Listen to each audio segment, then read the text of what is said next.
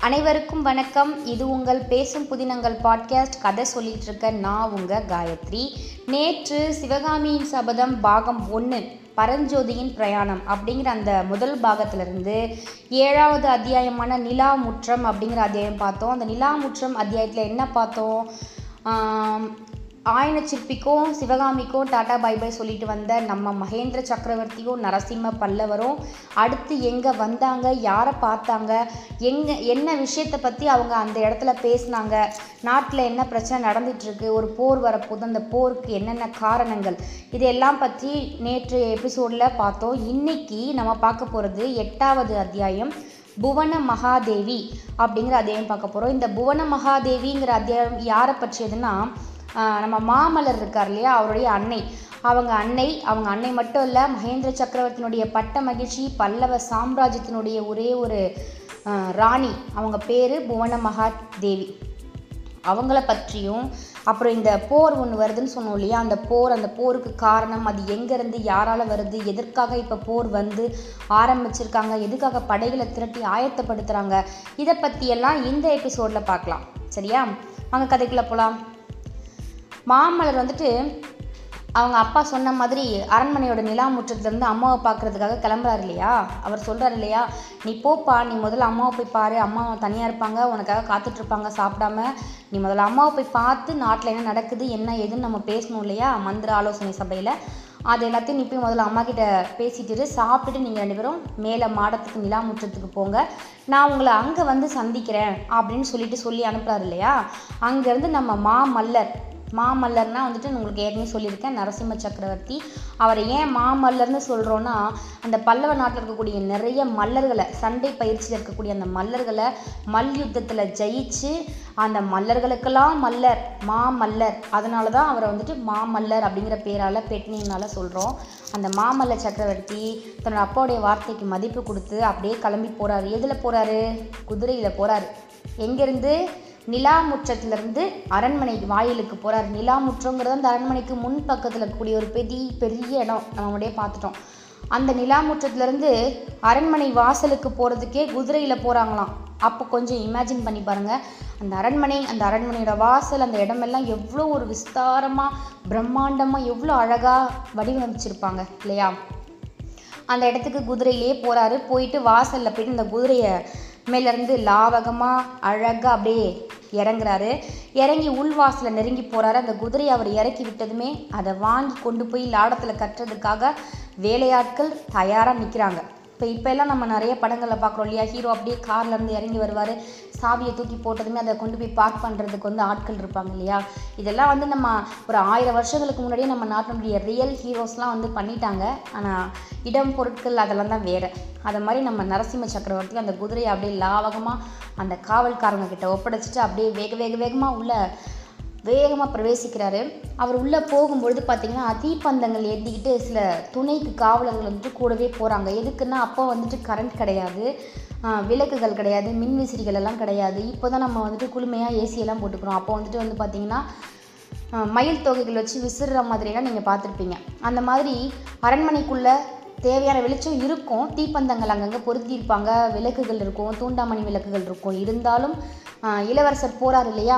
அவருக்கு பாதுகாப்பாகவும் கூட அதிகப்படியான வெளிச்சத்துக்காகவும் பந்தங்கள் எடுத்துகிட்டு கூட காவலர்கள் போகிறாங்க அவங்களுடைய அவங்களால வந்துட்டு இவரை ஃபாலோ பண்ணி போக முடியலையா. அந்த அளவுக்கு வேகமாக அவர் வந்துட்டு போகிறாரு அப்படி போகும்போது பார்த்திங்கன்னா அவங்க திணறாங்க.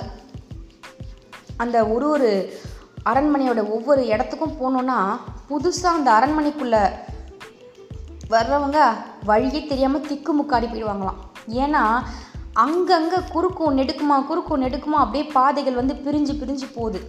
அந்த வழியை கண்டுபிடிச்சி போகிறதுங்கிறதே ரொம்ப கஷ்டம். அசாத்தியமான விஷயம். அது யாருக்கு சாத்தியம்? நம்ம மாமல்லருக்கு சாத்தியம். ஏன்னா அவர் சின்ன வயசுலேருந்து பிறந்து வளர்ந்த இடம் இல்லையா?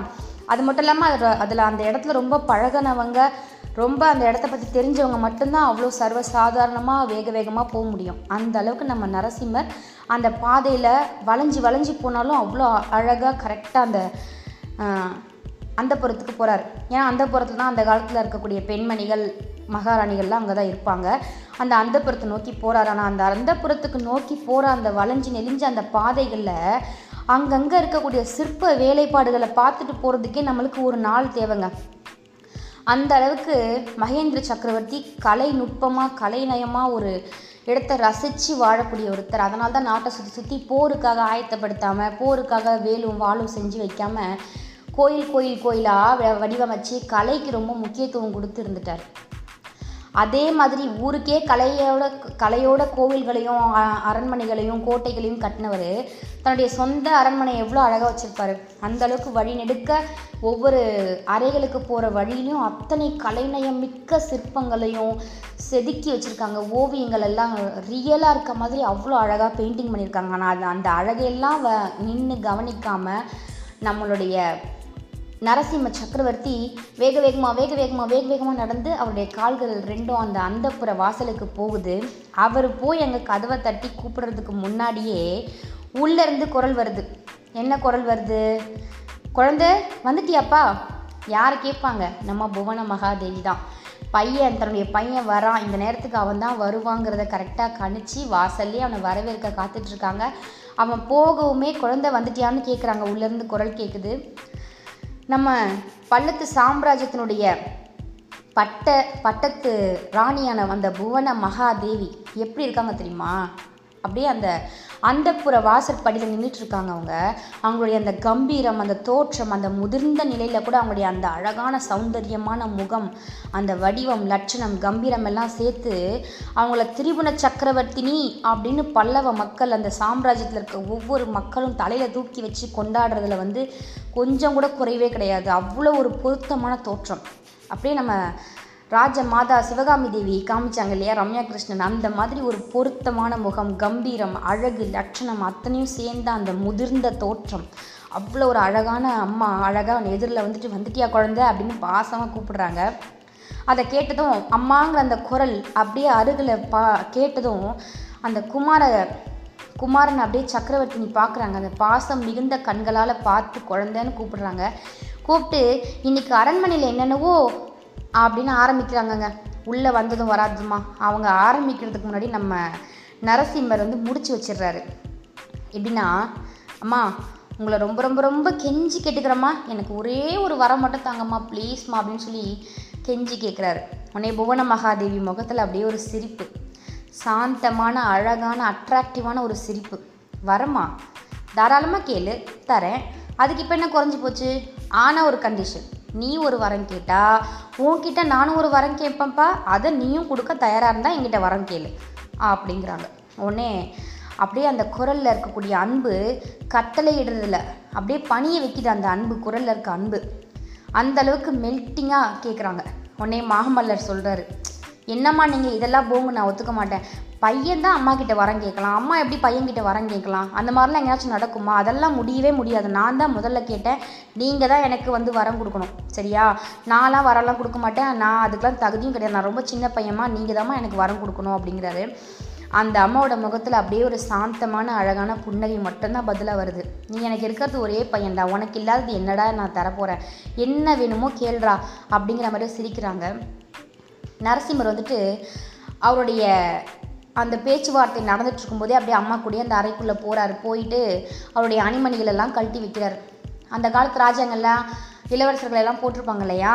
தலையில் அந்த அணியக்கூடிய அணி ஆபரணங்கள் எல்லாம் போட்டிருப்பாங்க. அது எல்லாத்தையும் கழட்டி வச்சுட்டு ஒரு அரசராக அரசவைக்கு போகும்போது இருக்கக்கூடிய கம்பீரம் அந்த தோற்றம் அந்த மேக்கப் அது வேற. ஆனால் வீடு அரண்மனை அம்மா அப்படின்னு வரும்போது நம்முடைய எளிமை என்னவோ அதுதான் அவங்களுடைய இயல்பான தோற்றம். நம்மளே எப்படி இருக்கும்? வெளில போயிட்டு வரதுக்கும் வீட்டில் நார்மலாக ஃப்ரீயாக இருக்கிறதுக்கும் அந்த மாதிரி அந்த தோற்றங்கத்தை கலைத்து அரிமணிகள் எல்லாம் கலைச்சி வச்சுட்டு முகம் கை காலெல்லாம் சுத்தப்படுத்திக்கிட்டு அம்மா கூட அப்படியே பேசிட்டு என்ன பண்ணுறாரு வெளியில் வராரு. எங்கே போகிறாங்க சாப்பிட்றதுக்கு முன்னாடி பூஜை இறக்கி போய் அந்த சாமிக்கு நன்றி சொல்ல போகிறாங்க அன்றே ஒரு ஒரு பொழுதும் ஒரு ஒரு வெளியில் போயிட்டு வரவங்க இல்லை காலிலேருந்து வீட்டிலேருந்து கிளம்புறவங்க அந்த இறைவனை வழங்கிட்டு போகிற மாதிரி வந்ததுக்கப்புறமும் வணங்குறோம் இல்லையா? அது மாதிரி அவரும் அவங்க அம்மாவை கூட்டிகிட்டு பூஜை இறக்கி போகிறாரு அந்த பூஜை இறக்கி போனதும் வந்து பார்த்திங்கன்னா அங்கே பெரிய அழகான அலங்கார திருவுருவமாக அந்த திவ்யமான அலங்காரத்தில் நடராஜர் நிற்கிறாரு நடராஜ மூர்த்தி நிற்கிறார் அவருக்கு பின்னாடி இருக்க சு இருக்கக்கூடிய அந்த சுவர்கள் எல்லாம் பார்த்தீங்கன்னா அப்படியே சிவபெருமானையும் நந்தபால கோபாலனுடைய லீலைகளையும் அவங்களுடைய அந்த காட்சிகளை ஒவ்வொன்றுத்தையும் வர்ணனைகளால் சொல்ல முடியாத அழகோட அப்படியே தத்ரூபமான சித்திரமாக வரைஞ்சி வச்சுருக்காங்க. ஏன்னா இப்போ தான் சாமி படங்கள்லாம் இருக்குது நம்ம பாட்டுக்கு செவரு ஃபுல்லாக ஓட்டை போட்டு ஆணி அடித்து மாட்டிக்கிறோம். அப்போல்லாம் அதெல்லாம் கிடையாது. ஒரே ஒரு பெரிய நடராஜ பெருமானுடைய சிலையை வச்சு சுற்றி இருக்கக்கூடிய சுவர் ஃபுல்லாக அவங்களுக்கு இஷ்ட தெய்வங்களை வந்து அப்படியே பெயிண்டிங்கில் பண்ணி வச்சுருந்தாங்களாம். அவ்வளோ தத்ரூபமாக அழகாக இருக்கான் சரியா? அந்த பூஜையெல்லாம் முன்னாடியே முடிஞ்சிருச்சு. ஆல்ரெடி ஆறு மணி போலவே அவங்க விளக்கேற்றி சாமியெல்லாம் கும்பிட்டுட்டாங்க. துதியெல்லாம் பாடிட்டாங்க. இருந்தாலும் இப்போ அம்மாவும் மகனும் அந்த திருவுருவத்தை பார்த்து கடவுளுக்கு நன்றி சொல்கிற விதமாக அப்படியே ஒரு சின்ன வணக்கத்தை போட்டுட்டு அங்கேருந்து போஜன மண்டபத்துக்கு போகிறாங்க போஜன மண்டபம்னா என்ன? போஜனம்னா உணவு. நான் ஆல்ரெடி சொல்லிட்டேன். போஜன மண்டபம்னா பெரிய சத்திரமெல்லாம் கிடையாதுங்க. நம்ம வீட்டில் நம்ம சாமி ரூமு பெட்ரூம் அந்த மாதிரி இருக்க மாதிரி டைனிங் ரூம் இருக்கும் இல்லையா? அதுதான் அவங்க போஜன மண்டபம்னு சொல்கிறாங்க ஆனால் உண்மையை சொல்லணும்னா அது மண்டபம் தான் மண்டபம் மாதிரி அவ்வளோ பெருசு தான் ஏன்னா ராத்திரியில் ஒரு அப்பா அம்மா பையன் மட்டும்தான் அந்த வீட்டில் இருந்து சாப்பிட போகிறாங்க ஆனால் பகல் நேரங்களில் வந்து பார்த்திங்கன்னா நிறைய விருந்தினர்கள் வருவாங்க இல்லையா? அவங்க அத்தனை பேருமே ஒரே நேரத்தில் முப்பது நாற்பது பேர் சாப்பிட்ற அளவுக்கு பெரிய அந்த அமைப்பு இருக்கும். அதனால அது வந்து போஜன மண்டபம்னு அப்போ வந்து பிரித்து வச்சுருந்தாங்க. அப்படியே அந்த போஜன மண்டபத்துக்கு போனதும் புவன மகாதேவி உணவெல்லாம் எடுத்து பரிமாறுறாங்க. நம்ம நரசிம்ம சக்கரவர்த்தி எடுத்து சாப்பிட்றாரு. சாப்பிட்டுட்டே இருக்கும்போது மகாதேவி அப்படியே பேச்ச ஆரம்பிக்கிறாங்க முள்ளமாக என் குழந்த ஏதோ முக்கியமான செய்தி வந்திருக்காமே. கோட்டை வாசலெல்லாம் சீக்கிரம் சாத்திட்டாங்களாம். அரண்மனையெல்லாம் ஒரே அல்லோல கல்லப்படுதான் ஆ? எனக்கு மட்டும் ஒன்றுமே தெரியல. மூணாவது மனுஷங்க சொல்லி தான் நான் இதெல்லாம் தெரிஞ்சுக்கணுமா? நீ கூட எனக்கு சொல்லக்கூடாதா? இல்லை பொண்ணுங்கன்னா இவ்வளோதான் மட்டமானவங்க அவங்களுக்கு இதெல்லாம் தெரிய வேண்டியதெல்லாம் நீயும் முடிவு பண்ணிட்டியா? ஆ? இந்த மாதிரி எண்ணம் உனக்கு கூடவா இருக்குது பையன் இருக்குது குழந்த அப்படின்னு கேட்குறாங்க பாவம் அந்த அம்மா என்ன பண்ணுவாங்க? இப்போ மாதிரி சீரியலோ டிவியோ இருந்துச்சுன்னா அழகாக போட்டு வச்சுட்டு நீ பாட்டுக்கு சாப்பிடு நான் பாட்டுக்கு பார்க்குறேன்னு பார்த்துட்ருப்பாங்க அப்போ அதெல்லாம் கிடையாது இல்லையா? அதனால் அவங்க வந்துட்டு கரெக்டாக சாப்பாடை பரிமாறிட்டு வந்த வரைக்கும் பையன் வாயை திறக்கலின்னு கடகடன்னு ஆற்றாமையில் கேள்வியெல்லாம் கேட்டுடுறாங்க. ஆனால் மா மாமல்லர் வந்துட்டு அப்படியே சுற்றி இருக்கக்கூடிய வேலைக்கார ஆட்கள் எல்லாத்தையும் கண்ணாலே பார்த்து அம்மாவுக்கு செய்ய காட்டுறாரு. அம்மா வேலைக்காரங்க இருக்காங்க. அவங்க முன்னாடி பேசக்கூடாது. பேச வேண்டாம். நம்ம தனியாக போய் பேசிக்கலாம்னு சைகை காமிச்சதும் இல்லாமல் சாப்பிட்டதுக்கப்புறம் மேல் மாடத்துக்கு வாங்க. அங்கே போய் எல்லா விவரமும் நம்ம பேசலாம். ஆனால் ஒன்று மட்டும் இப்போவே கேட்டுக்கிறேம்மா. தயவு செஞ்சு இனிமேல் நான் வர வரைக்கும் தினம் சாப்பிடாம இந்த மாதிரி ராத்திரி போஜனத்தை வந்து லேட் பண்ணாதீங்க. நான் வருவேன். நான் வந்ததுக்கப்புறம் நீங்கள் சாப்பிடலாம் நினைக்காதீங்க. நான் வரதுக்கு முன்னாடி இனிமேல் நீங்கள் சாப்பிட்ருக்கணுமா இது வந்து கண்டிப்பாக நான் உங்களுக்கு வந்து ரொம்ப பாசமாக சொல்கிற ஒரு சின்ன ரெக்வஸ்ட் நீங்கள் கண்டிப்பாக நான் வர முன்னாடியே சாப்பிட்ருக்கணும் அப்படிங்கிறாரு. ஆனால் சக்கரவர்த்தி இதெல்லாம் கேட்பாங்களா? அவங்க வந்து யார்? இவங்களுக்கு மாமல்லருக்கே அம்மா இல்லையா? அப்படியே அவங்களுடைய கண்ணில் அன்போடு அந்த கனிவான அந்த பார்வை ஒரு சின்ன புன்னகை மட்டும்தான் மறுமொழியாக வருது. ஏன் வருது? நான் உனக்கு அம்மாடா நீ சொல்லி நான் கேட்பேனா? இல்லை நீ வரதுக்கு முன்னாடி தான் நான் சாப்பிட்டுவேனா? அப்படிங்கிற பதில் தான் அவங்க கண்ணாலேயே சொல்லி அந்த சிரிப்பாலேயே அவனுக்கு புரிய வைக்கிறாங்க. அம்மா நம்ம சொன்னால் கேட்க மாட்டாங்கன்னு அது அவருக்கும் தெரியும். இருந்தாலும் ஒரு பையங்கிற பாசத்துக்கு அவரும் அந்த வார்த்தையை சொல்லி வைக்கிறார். அப்புறம் வந்து பார்த்தீங்கன்னா காஞ்சி அரண்மனையில் ஏன் இந்த மாதிரியான போஜனங்கள் நேரத்தில் வந்துட்டு நம்ம தனியாக ஒரு அறை இவ்வளோ பெருசாக பிரித்து வச்சுருக்காங்க? ஏன் அம்மாவும் பையனும் தனியாக சாப்பிட்றாங்க? ஏன் பையன் அம்மாவை முதல்ல சாப்பிடுங்கன்னு சொல்கிறான்னா அந்த காஞ்சி அரண்மனையோட பகல் நேர போஜனம் இருக்கு இல்லையா? பகல் நேரத்தில் சாப்பிட்றாங்க இல்லையா? அது வந்து ஒரு பெரிய சம்பிரதாயமாகவே நடக்குமா அப்படியே ஒரு பெரிய ராஜ விஷயம் ராஜ பண்டிகைகள் நடக்கிற மாதிரி ராஜ சம்பிரதாயங்களோட பெரிய ஆடம்பரமாக நடக்குமா? ஒன்று ரெண்டு உணவெல்லாம் கிடையாது. வரிசையாக ஏகப்பட்ட உணவுகளோட பெரிய ஒரு சாம்ராஜ்யத்துடைய பெரிய பெரிய ஹையர் பொசிஷனில் இருக்கக்கூடிய ஆஃபீஸர்ஸ் நம்ம சொல்லுவோம் இல்லையா? அந்த மாதிரி உத்தியோகஸ்தர்கள் பெரிய பெரிய உத்தியோகஸ்தர்கள் அப்புறம் வெளிநாட்டிலேருந்து வரக்கூடிய பயணிகள் அங்கேருந்து பே வேறு வெளியூர்கள்லேருந்து வரக்கூடிய வணிகம் செய்யக்கூடிய பிரமுகர்கள் அப்புறம் சிவனடியாருங்க வைஷ்ணவருங்க வைஷ்ணவ பெரியவர்கள் அப்புறம் ரொம்ப பிரசித்தி பெற்ற கலைஞர்கள் அப்புறம் இசைக்கலைஞர்கள் தமிழ் கலைஞர்கள் வடமொழி பண்டிதர்கள் இது மாதிரி விருந்தாளிகளுக்கு பஞ்சமே இருக்காதாம். தினமும் வந்து குறிப்பிட்ட அளவுக்கு ஒரு இருபது முப்பது பேர் விருந்தாளிங்க வெளியிலேருந்து சிறப்பாக அந்த அந்த அரண்மனைக்கு வரவங்கன்னு சொல்லிட்டு நிறைய பேர் இருப்பாங்களாம். அதனால் அந்த விருந்தாளிங்க முன்னாடி நடக்கக்கூடிய பகல் போஜன நேரத்தில் என்னதான் ராஜாவும் ராணியும் அப்புறம் இளவரசரும் கலந்துக்கிட்டாலுமே கூட ஒருத்தரை ஒருத்தர் அவங்களுடைய பர்சனல் விஷயத்த பேச முடியாது. ஏன்னா நிறைய வெளியாட்கள் இருக்காங்க இல்லையா? அதனால் அது முடியாத காரியம். அது மட்டும் இல்லாமல் பகல் நேரத்தில் அப்படியே இந்த அரண்மனைக்கு யாரும் விருந்துக்கு அவ்வளோவா வரலனாலுமே கூட சக்கரவர்த்திக்கும் குமார மாமல்லர் குமாரருக்கும் வெளியில் நிறைய ராஜாங்க விஷயமான காரியங்கள் இருப்பாங்க. அவங்க வெளியில் இதே மாதிரி அவங்க சில இடங்களுக்கு விருந்துக்கு போக வேண்டியது இருக்கும். இந்த மாதிரியான நேரங்களில் என்ன ஆகும்? ஆல்ரெடி இவர் வந்து நைட்டில் சாப்பிட்றது கிடையாது. அவர் ச சமண மதத்துலேருந்து சைவராக மாறினாலுமே கூட வந்துட்டு ராத்திரி போஜனம் எடுக்கிறது கிடையாது. அப்போ வந்துட்டு நம்ம தான் ராத்திரியில் சாப்பிட்றது இல்லை அட்லீஸ்ட் நம்ம பையனாவது அம்மா கூட இருந்து சாப்பிடணும். அந்த நேரமாவது அம்மாவுக்கும் பிள்ளைக்கும் உரியதாக இருக்கணும். அவங்களுடைய கருத்துக்களை பரிமாறிக்கிறதா இருக்கணும். அடுத்து நம்ம மூணு பேரும் குடும்பத்தில் இணைஞ்சு சாப்பிட மு இல்லைனாலுமே கூட சிங் கொஞ்ச நேரம் மூணு பேரும் ஒன்றா சேர்ந்து அன்றைய நாட்கள் நடந்த ஒரு ஒரு நிகழ்ச்சியும் பேசி ஒருத்தர் ஒருத்தர் தெரிஞ்சுக்க வேண்டியதாக இருக்கணுங்கிறதுக்காக இந்த மாதிரியான ஒரு நேரத்தை சாப்பிட்றதுக்கு அம்மாக்கும் பிள்ளைக்கும் திட்டம் போட்டு கொடுத்தவர் யாருன்னா நம்ம மகேந்திர சக்கரவர்த்தி தான். இந்த மாதிரி அம்மாவும் பிள்ளையும் ராத்திரி சாப்பிட்டதுக்கப்புறமா நம்ம மகேந்திர சக்கரவர்த்தி ராத்திரி சாப்பிடலனாலுமே கூட மூணு பேரும் சேர்ந்து அரண்மனைக்கு மேலே இருக்கக்கூடிய அந்த உப்பரிக்கையில் நிலா மாடத்தில் நின்று அவங்க மூணு பேரும் பேசிச்சு அன்னைக்கு நட பேசி அன்னைக்கு நடந்ததெல்லாம் வந்து ஆலோசனை பண்ணுறது வழக்கம். இந்த உப்பரிக்கை என்னென்னு பார்த்தீங்கன்னா நம்ம வீட்டுக்கு மேலே எந்த ஒரு இதுவும் இல்லாமல் சப்போர்ட் இல்லாமல் எம்டியாக கட்டணுன்னா அந்த மாடின்னு சொல்கிறோம் இல்லையா? அந்த மாதிரி அந்த மாடிக்கும் மேலே நிழலாக வர மாதிரி தூண்களெல்லாம் வச்சு கட்டி அதே சமயம் நிலா வெளிச்சத்தை பார்க்கறதுக்கு ஏற்ற மாதிரி ஏதுவாக நல்லா காற்றோட்டமாக பெருசாக ஒன்று கட்டுவோம் இல்லையா? அதுதான் வந்து அப்போதைக்கு உப்பரிக்கைன்னு சொல்லுவாங்க. இப்போ நம்ம டெரஸு பால்கனின்லாம் சொல்லிக்கிறோம் இல்லையா? அதுதான் அப்பத்திய உரி உப்பரிக்கைகள் நிலா மாடங்கள் அப்படின்லாம் சொன்னாங்க. அங்கே நின்று பேசுவாங்க. ஏன்னா இப்போ இருக்க மாதிரி அங்கே மின்சார வசதி இல்லாதனால காற்று வசதி இல்லாதனால முடிஞ்ச அளவுக்கு சாதாரண குடிமக்களுமே கூட வீட்டில் அதிகப்படியான வெளிச்சமும் காற்றோட்டமும் வரா மாதிரி தான் வீடுகள் கட்டுவாங்க. இது அரண்மனை. அப்போ இது எந்த அளவுக்கு விஸ்தாரமாக காற்றோட்டமாக எவ்வளோ ஒரு முடியுமோ அந்த அளவுக்கு அழகாக டெக்கரேட்டிவாக கட்டியிருப்பாங்க இல்லையா? அந்த நிலா முற்றத்தில் நின்றுட்டு தான் பேசுவாங்களாம். நிலா வெளிச்சத்தில் நிலாவை ரசிச்சுக்கிட்டே அந்த இரவு நேரத்தில் பேச்சு வந்து தொடருவாங்களாம்.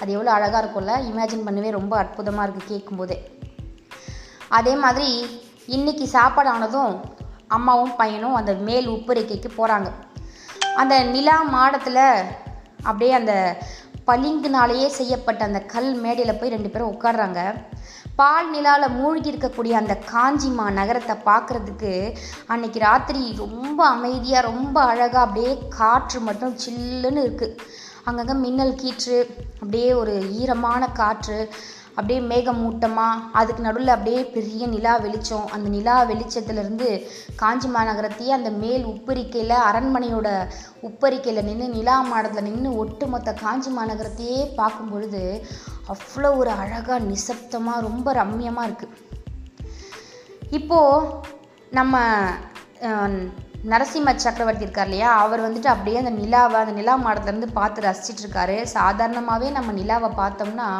என்ன தோணும்? காதலர்களாக இருந்தால் கவிஞர்களாக இருந்தால் கவிதைகள் தோணும். யாருமே எது ஒரு உணர்ச்சியுமே இல்லாதவங்களா இருந்தாலுமே கூட நிலாவை பார்க்கும்பொழுது எல்லாருக்குமே நம்மளுக்கு பிடிச்ச விஷயமோ இல்லை நம்ம மிஸ் பண்ணுறவங்களையோ நினைக்க தோணும். அதே மாதிரி தான் நம்ம நரசிம்மருக்கும் இப்போ அவர் மிஸ் பண்ணுற ஒருத்தரை நினச்சிக்கிட்டு இருக்கார். யாரை? அப்படியே அந்த சிவகையில் போய்கிட்டு இருந்த ஆளை நினச்சிக்கிட்டு இருக்காரு. சிவகையில் யார் போனா?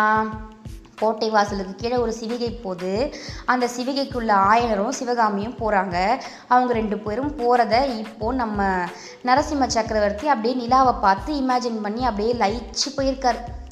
அப்படி லயிச்சிட்டு இருக்கும்போதே ஒரு திடீர்னு ஒரு திடுக்கம் வருது. என்ன? அது சிவகாமிக்கு வந்த ஆபத்து. ம்? எப்பேற்பட்ட ஆபத்து அது? அப்படியே ஒரு மத யானையே துரத்திட்டு வந்திருக்கு. நாலு பேர் அந்த சிவிகையை வச்சுட்டு ஓடி இருக்காங்க அந்த பல்லக்கிலேருந்து தன்னுடைய சிவகாமிக்கு தன்னுடைய சிவகாமிக்கு எதுவுமே ஆகாமல் ஒரு வாலிபன் மட்டும் வேல் எரிஞ்சு அந்த மத யானையை வந்து துரத்தாமல் திசை திருப்பாமல் இருந்திருந்தான்னா இந்நேரம் என்ன ஆயிருக்கும்? எவ்வளோ பெரிய ஒரு ஆபத்து ஏற்பட்டிருக்கும். அந்த வீரன் யாருன்னு முதல்ல கண்டுபிடிக்கணும். அவனை கண்டிப்பாக கண்டுபிடிச்சே அவனு நினச்சிட்டே இருக்காரு.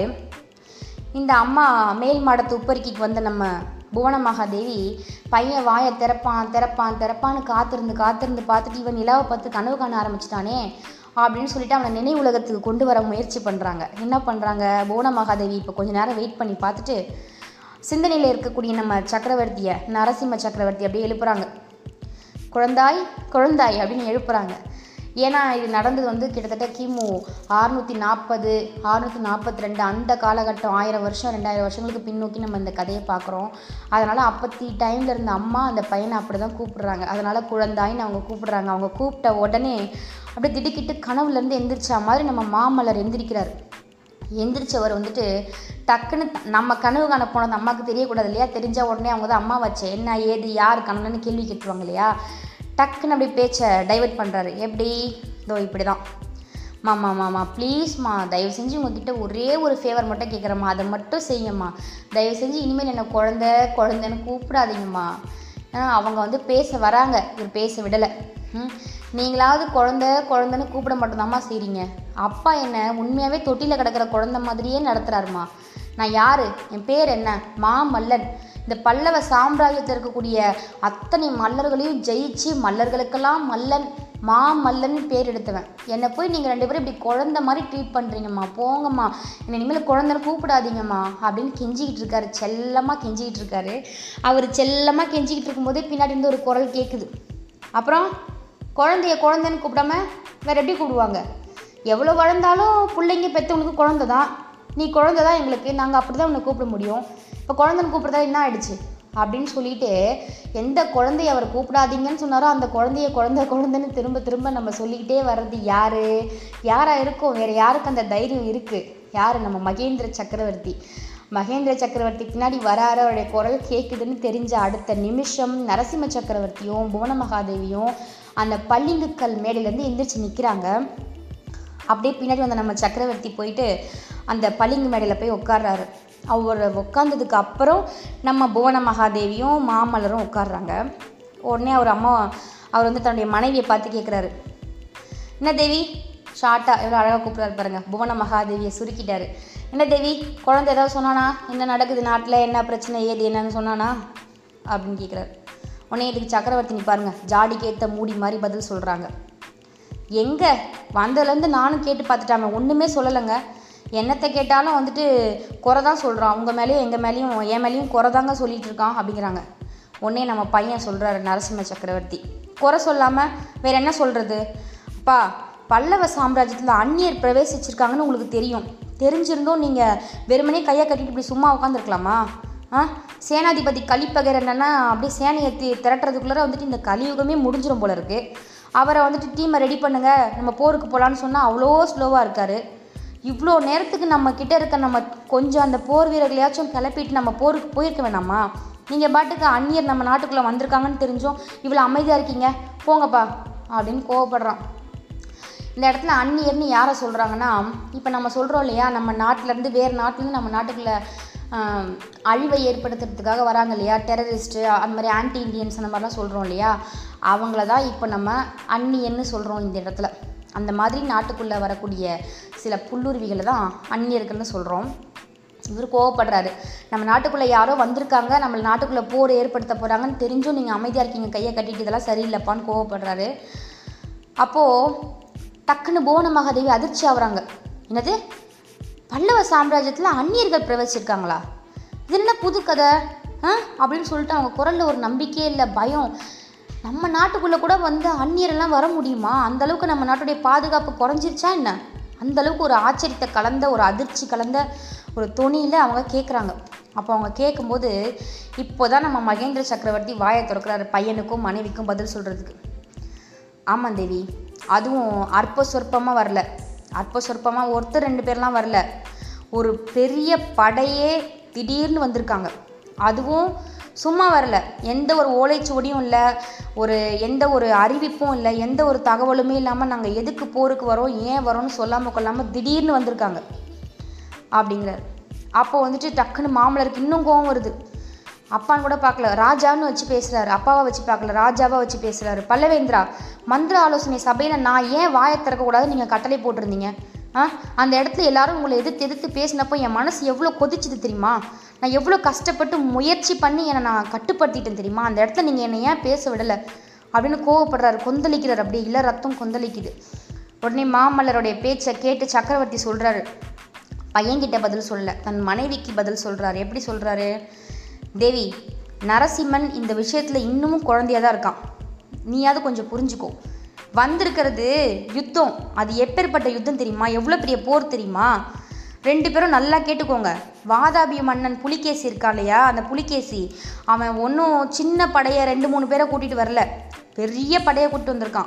துங்கபத்ரா நதியிலேருந்து தாண்டி நம்ம ராஜ்யத்துக்குள்ளே எப்பயோ அவன் வந்துட்டான். நம்ம நாட்டு எல்லைக்குள்ளே வந்துட்டான். அவனுடைய சைன்யத்திலேயே சும்மா வந்து ஒரு ஆயிரம் ரெண்டாயிரம் வீரர்கள்லாம் கிடையாது. லட்சக்கணக்கான வீரர்கள் இருக்காங்க. சரியா? லட்சக்கணக்கான வீரர்கள் இருக்காங்க. ஆயிரக்கணக்கில் யானைங்க மட்டுமே ஆயிரக்கணக்கில் இருக்குது பெரிய பெரிய காளை வண்டி காளைகளை பூட்டின வண்டி நூற்று கணக்கில் வந்துக்கிட்டே இருக்குது இன்னும் தொடர்ந்து வந்துக்கிட்டே இருக்குது பதினாறாயிரக்கணக்கான குதிரை வீரர்கள் இருக்காங்களாம். அவன் ஒன்றும் இன்னைக்கு நேற்று போருக்கு ரெடி பண்ணி போருக்காக வரல. ஒரு நாள் ரெண்டு நாளில் இந்த போர் அவன் பிளான் பண்ணலை. ரொம்ப நாளாக பிளான் பண்ணி நம்ம நாட்டு மேலே வரணும் போர் எடுக்கணும்னு ஏதோ ஒரு ஒரு பர்சனல் வெஞ்சன்ஸால் ரொம்ப பிளான் பண்ணி ரொம்ப காலமாக கஷ்டப்பட்டு இந்த புலிகேசி இந்த யுத்தத்தை ஏற்பாடு செஞ்சுருக்கான். நம்முடைய ஒற்றர்கள் தான் இந்த விஷயத்தில் தோற்று போயிட்டாங்க. எப்படியோ எல்லார் கண்ணிலையும் மண்ணை தூவிட்டு இவ்வளோ பெரிய படையோட ரொம்ப பிளான் பண்ணி அவன் வந்திருக்கான். நம்முடைய எல்லை காவல் படை எல்லாத்தையுமே புலிகேசி தோக்கடிச்சிட்டான் அவனுடைய ராட்சச சைன்யங்கள் அவ்வளோ பெரிய போர் படையை வச்சுட்டு நம்ம எல்லையில் இருக்கக்கூடிய ஆயிரம் ரெண்டாயிரம் வீரர்களெல்லாம் அவன் ஈஸியாக தோக்கடிச்சிட்டான் அவங்கள தோக்கடிக்கிறது அவனுக்கு கஷ்டமான விஷயமே கிடையாது. அவங்களெல்லாம் தோக்கடித்து முன்னேறி அந்த சைன்யம் எல்லாம் வந்து தடுத்து நிறுத்த முடிகிற நிலைமையெல்லாம் தாண்டி இப்போ வந்துட்டு நம்ம நாட்டுடைய எல்லையெல்லாம் தாண்டி வந்துட்டாங்க. நம்ம நாட்டுடைய உள்ளே இருக்கக்கூடிய சின்ன சின்ன குறுநில மன்னர்கள் எல்லாம் பின்வாங்கி அவங்ககிட்ட சரணடைஞ்சிட்டாங்க.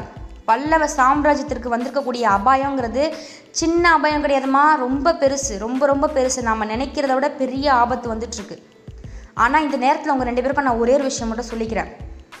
என்னன்னா நெற்றிக்கண்ணை திறந்து அந்த திரிபுரத்தையே எரித்து சாம்பலாக்குனாரே அந்த பினாகபாணி அந்த சிவபெருமான். அவரோட அருளால் எவ்வளோ பெரிய கஷ்டம் வந்தாலும் சரி முடிவில் வெற்றி நமக்கு தான் நம்மளுக்கு தான் வெற்றி. அதில் மட்டும் எந்த சந்தேகமும் உங்கள் ரெண்டு பேருக்கும் வேண்டாம். புரியுதா? அப்படின்னு சொல்கிறாரு அப்பா பேசி முடிக்கிற வரைக்கும் தான் நம்ம பையன் அமைதியாக இருக்கார். அதுக்கப்புறம் நரசிம்மன் கொந்தளிச்சு எழுந்திருக்கிறார் அது என்ன? நம்ம பார்க்கறதுக்கு உங்களுக்கு ஒரு சின்ன விஷயம் சொல்லிடுறேன். அந்த வாதாபி மன்னன் வரான் புலிகேசி வரான்னு சொல்கிறாங்க இல்லையா? அந்த வாதாபிங்கிற நாடு என்னன்னு கேட்டிங்கன்னா அந்த வாதாபிங்கிறது கர்நாடகாவில் இருக்கக்கூடிய இப்பையும் இருக்கக்கூடிய ஒரு இடம் பாதாமி அப்படின்னு சொல்லிட்டு நீங்கள் கேள்விப்பட்டிருப்பீங்க. இப்பயும் கர்நாடகாவில் இருக்கிற அந்த பாதாமிங்கிற இடம் தான் நம்ம ஆர் கிபி ஆறுநூற்றி நாற்பதுகளில் நம்ம சொன்ன வாதாபி அப்படிங்கிற நகரம். அது எதனால் பேர் மாற்றினாங்கன்னு நம்ம அந்த கதையை நம்மளுக்கு தெரியாது. ஆனால் வாதாபிங்கிற இடம் தான் இப்போ பாதாமிங்கிற பேரில் இருக்குது அதே மாதிரி துங்கபத்ரா நதிக்கரையை தாண்டி வந்துட்டாங்கன்னு சொல்கிறாரு இல்லையா? அந்த துங்கபத்ராங்கிறது ஒரு புனித புனித நதி. அந்த புனித நதி வந்துட்டு கர்நாடகாவிலேருந்து ஆந்திராவனுடைய தெலுங்கானா பகுதி வழியாக கிருஷ்ணா நதியில் கலக்குது. அதுதான் அந்த துங்கபத்ரா. அந்த துங்கபத்ராவை தாண்டி தான் புலிகேசி வந்து இப்போ படையை எடுத்துகிட்டு வந்துட்டான். நம்ம தமிழ்நாட்டுக்குள்ளே வரப்போகிறான் கர்நாடகாவிலேருந்து ஆந்திராவை கிட்ட நெருங்கிட்டான். இப்போ அங்கேருந்து தமிழ்நாட்டுக்குள்ளே பிரவேசிக்க போகிறான் நம்ம பல்லவ சாம்ராஜ்யத்துக்கு வரப்போகிறான் அதை தான் இப்போ அவர் சொல்லிக்கிட்டு இருக்காரு. இப்போ அதுக்கு தான் நம்ம நரசிம்மர் வந்துட்டு பதிலடி பதில் சொல்கிறார் என்ன சொல்கிறாருன்னா தந்தையை பார்த்து அவர் பேசி முடிக்கிற வரைக்கும் அமைதியாக இருந்தவர் இப்போ கேட்குறாரு அப்பா பல்லவ சைனியம் பின்வாங்குதா? என்னப்பா இதெல்லாம்? என்னப்பா அவமானம் இது? எப்படிப்பா பல்லவர்கள் பின்வாங்கலாம் சரணடையலாம்? இது எவ்வளோ பெரிய அவமானம் நமக்கு? ஆ? இப்போ மட்டும் நீங்கள் ஒரு வார்த்தை எனக்கு அனுமதி கொடுங்கப்பா. ஒரே ஒரு வார்த்தை சொல்லுங்கள் நம்ம கிட்ட இருக்கக்கூடிய தற்சமயம் இருக்கக்கூடிய தயாராக போருக்கு போக ரெடியாக இருக்கக்கூடிய அந்த படையை மட்டும் கூட்டிகிட்டு நான் போயிட்டு வரேன்ப்பா படைக்கு. நான் போருக்கு போகிறேன் அப்படிங்கிறாரு. உடனே அவருடைய கோவத்தை பார்த்து சமாதானப்படுத்த முடியாமல் நம்ம நரசிம்மர் என்ன சொல்கிறாரு போ சாரி நம்ம மகேந்திரர் என்ன சொல்கிறாரு பொறு நரசிம்மா கொஞ்சம் வெயிட் பண்ணு. பல்லவ சைன்யத்தை பல்லவ படையை நீயே தனியாக செலுத்தி நீயே தனியாக போருக்கு கூட்டிகிட்டு போவ. கூட்டிகிட்டு போகிற மாதிரி ஒரு காலம் வரும். அது வரைக்கும் வெயிட் பண்ணு. புரியுதா? இப்போ நான் அப்பா இருக்கேன். நீ இப்போ தான் சின்ன பையன். ஒரு இளைஞன் நீ இப்போ எப்படி இருக்கணுமோ அப்படி இரு. நீயே தனியாக ஒரு படையெடுத்து நடத்துகிற காலம் வரும் வரும். அப்போது நீ பண்ணு எல்லாமே. இப்போ நான் இருக்கேன். புரியுதா? இப்போ நான் சொல்கிறத கேட்டு நீ நட. நீ எனக்கு சொல்லாத. சரியா? அதெல்லாம் விட்டு தள்ளு. இன்னைக்கு ராத்திரி ஒரு முக்கியமான வேலை இருக்குது என் கூட வரியா? அப்படின்னு கேட்குறாரு உடனே இவர் வெக்ஸ் ஆயிடுறாரு. என்னப்பா நீங்கள் நான் வர்றேனான்னு கேட்பீங்களா நீங்கள் கேட்கலாம் வேணுமா என்கிட்ட? வாடான்னு சொன்னால் நான் வந்துட்டு போகிறேன் ஆ? இதெல்லாம் என்கிட்ட கேட்டுட்டு இருக்காதீங்கப்பா நான் வரேன்ப்பா அவங்க கூட கண்டிப்பாக வரேன்ப்பா அப்படிங்கிறான். உடனே அப்பா என்ன சொல்கிறாரு இங்கே பார் தேவி நரசிம்மனை இன்னிலேருந்து நான் குழந்தையா பழக்க போகிறதில்ல குழந்தைன்னு இனிமேல் கூப்பிடவும் போகிறதில்ல குழந்தையாக நான் நடத்தவும் போகிறதில்லம்மா அவனை ஒரு இளைஞனாக ஒரு ஃப்ரெண்டாக ஒரு சகாவாக நான் நடத்த போகிறேன் அதே மாதிரி மந்திர ஆலோசனை சபையிலையும் இனிமேல் நான் அவனை பேசாதன்னு சொல்லி சொல்லவே மாட்டேன். அவன் பேசலாம் அவனுக்கு எல்லா உரிமையும் இருக்குது இன்னிலேருந்து நான் அவனுக்கு எல்லா பர்மிஷனும் கொடுத்துருக்கேன் எல்லா உரிமையும் கொடுத்துருக்கேன். அவனை ஒரு சரியான வாலிபனாக ஒரு அடுத்த அரசராக நான் நினச்சி மதித்து அவனுக்கு எல்லா உரிமையும் கொடுக்குறேன். அதே மாதிரி நீயும் இனிமேல் அவனை குழந்தைன்னு கூப்பிடாத. கூப்பிடவும் வேண்டாம். சரியா? இப்போது நாங்கள் ரெண்டு பேரும் அவசரமாக ஒரு இடத்துக்கு போக வேண்டியது இருக்குது நீ என்ன பண்ணுற நீ போய் படு. நீ போய் படு மணி ஆகுது. நாங்கள் ரெண்டு பேரும் வெளியில் போயிட்டு சீக்கிரமாக வந்துடுறோம். சரியா? அப்படின்னு சொல்லிட்டு அவங்கள அனுப்புகிறாங்க அவங்களும் புரிஞ்சுக்கிறாங்க. இவதோ போர் வரப்போகுதுங்கிறதுனால இவங்க அதிகமாக அதிசயமாக பேச வேண்டியது நிறைய இருக்கும். நம்மளுக்கு தெரிஞ்சால் இதெல்லாம் தேவையில்லாத சர்ச்சை வரும்னு நம்மளை போக சொல்கிறாங்கன்னு புரிஞ்சுக்கிட்டு சரிங்க நான் போகிறேன்னு சொல்லிட்டு விடை பெற்று அவங்க படுக்க போயிட்டாங்க. நம்ம தந்தையான மகேந்திர சக்கரவர்த்தியும் மகனான மாமல்லனும் ரெண்டு பேரும் அரண்மனை விட்டு யாருக்கும் தெரியாமல் த நம்ம கலிப்பகையரெல்லாம் அனுப்பி வச்சுட்டு போர்ப்படை வீரர்கள்லாம் அனுப்பி வச்சுட்டு தன்னுடைய அம்மாவை படுக்க சொல்லிட்டு மகேந்திர சக்கரவர்த்தியும் நரசிம்ம சக்கரவர்த்தியும் குதிரையை எடுத்துகிட்டு கிளம்புறாங்க. அவங்க கிளம்பி எங்கே போகிறாங்க யாரை பார்க்குறாங்க? அங்கே என்ன நடக்குது? இது எல்லாத்தையும் அடுத்தடுத்த எபிசோடில் தொடர்ந்து கேட்கலாம். இது உங்கள் பேசும் புதினங்கள் பாட்காஸ்ட் கதை சொல்லிகிட்டு இருக்க நான் உங்கள் காயத்ரி. நன்றி.